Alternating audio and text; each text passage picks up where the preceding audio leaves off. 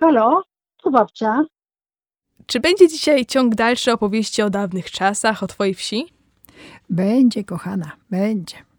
Ostatnio opowiadałam ci o tym, jak wygląda wieś. Y, Przynajmniej ta, w której ja spędziłam prawie całe swoje życie. A teraz postaram się opisać ci zagrodę chłopską, czyli gospodarstwo wiejskie. A więc co tam było ciekawego w takiej zagrodzie? Od strony drogi, jak już mówiłam, był ogródek z kwiatami. Dalej dom, a za domem podwórko. O, na podwórku to działy się ciekawe rzeczy. A jakie to były ciekawe rzeczy? Kury, kaczki, gęsi i inne ptactwo domowe, zwane drobiem. A późną wiosną lub wczesnym latem roiło się od piskląt, kurczątek, kaczątek, małych, żółciutkich, puchatych gąsiąt. Na podwórzu był ciągły ruch. A jeśli jeszcze dzieciaki wpadły tam goniąc piłkę lub siebie nawzajem, to był niezły harmider. Nie podeptały tych małych piskląt? Często gospodynie musiały uspokajać swoje dzieci, aby dzieci kur i kaczek nie zostały stratowane. A wiesz, gęsi to same broniły swoich piskląt. Potrafiły odstraszyć intruza, wyciągając długie szyje i sycząc groźnie. Szczególnie gąsiory były takie zawzięte, że nawet dorośli musieli nieźle się od nich opędzać. Poszczypały po nogach solidnie.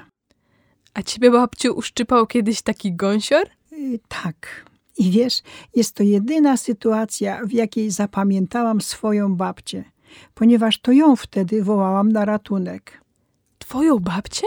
Tak, dla ciebie to byłaby pra, pra babcia. A czy kury też broniły swoich piskląt? O tak, kwoki też nieźle dziobały po rękach, kiedy chciało się wziąć do ręki pisklaka. Babciu, co to jest kwoka? Kwoka to kura, która najpierw wysiedziała jajka, a kiedy wykluły się z nich kurczaki, to je wodzi. A wiesz, co to znaczy wodzi? To znaczy prowadza je po podwórku.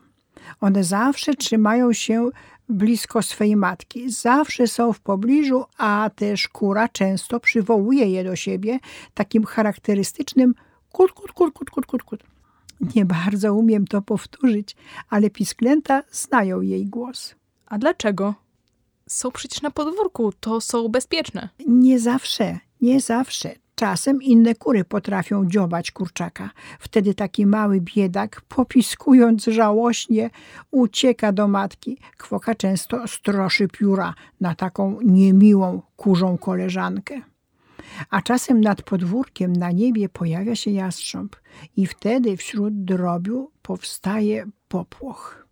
Kwoki swoim kwakaniem zwołują pisklęta, a te jak myszki szybko zbiegają się do matki, a ta siada na ziemi i osłania je skrzydłami. To kury muszą często patrzeć w niebo, żeby jastrząb ich nie zaskoczył. Niekoniecznie, gdyż wystarczy, że kwoka zobaczy cień dużego ptaka na ziemi, a już włącza się jej instynkt obronny. Zwołuje swoje dzieci i ukrywa je, osłaniając samą sobą. Wiesz, podwórka są często przegradzane płotkiem, aby wydzielić tak zwany okulnik. To taka część przeznaczona dla zwierząt, żeby nie brudziły tuż przed samym domem, przed wejściem do domu.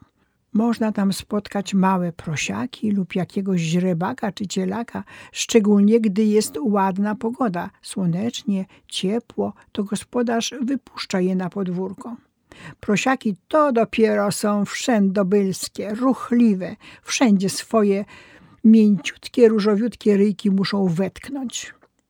Ale o nich i innych zwierzętach, dzieciakach, to już może opowiem ci innym razem. Dobrze? Dobrze, babciu, dziękuję ci za twoje opowiadanie. Do usłyszenia, mój kochany domowy ptaszku.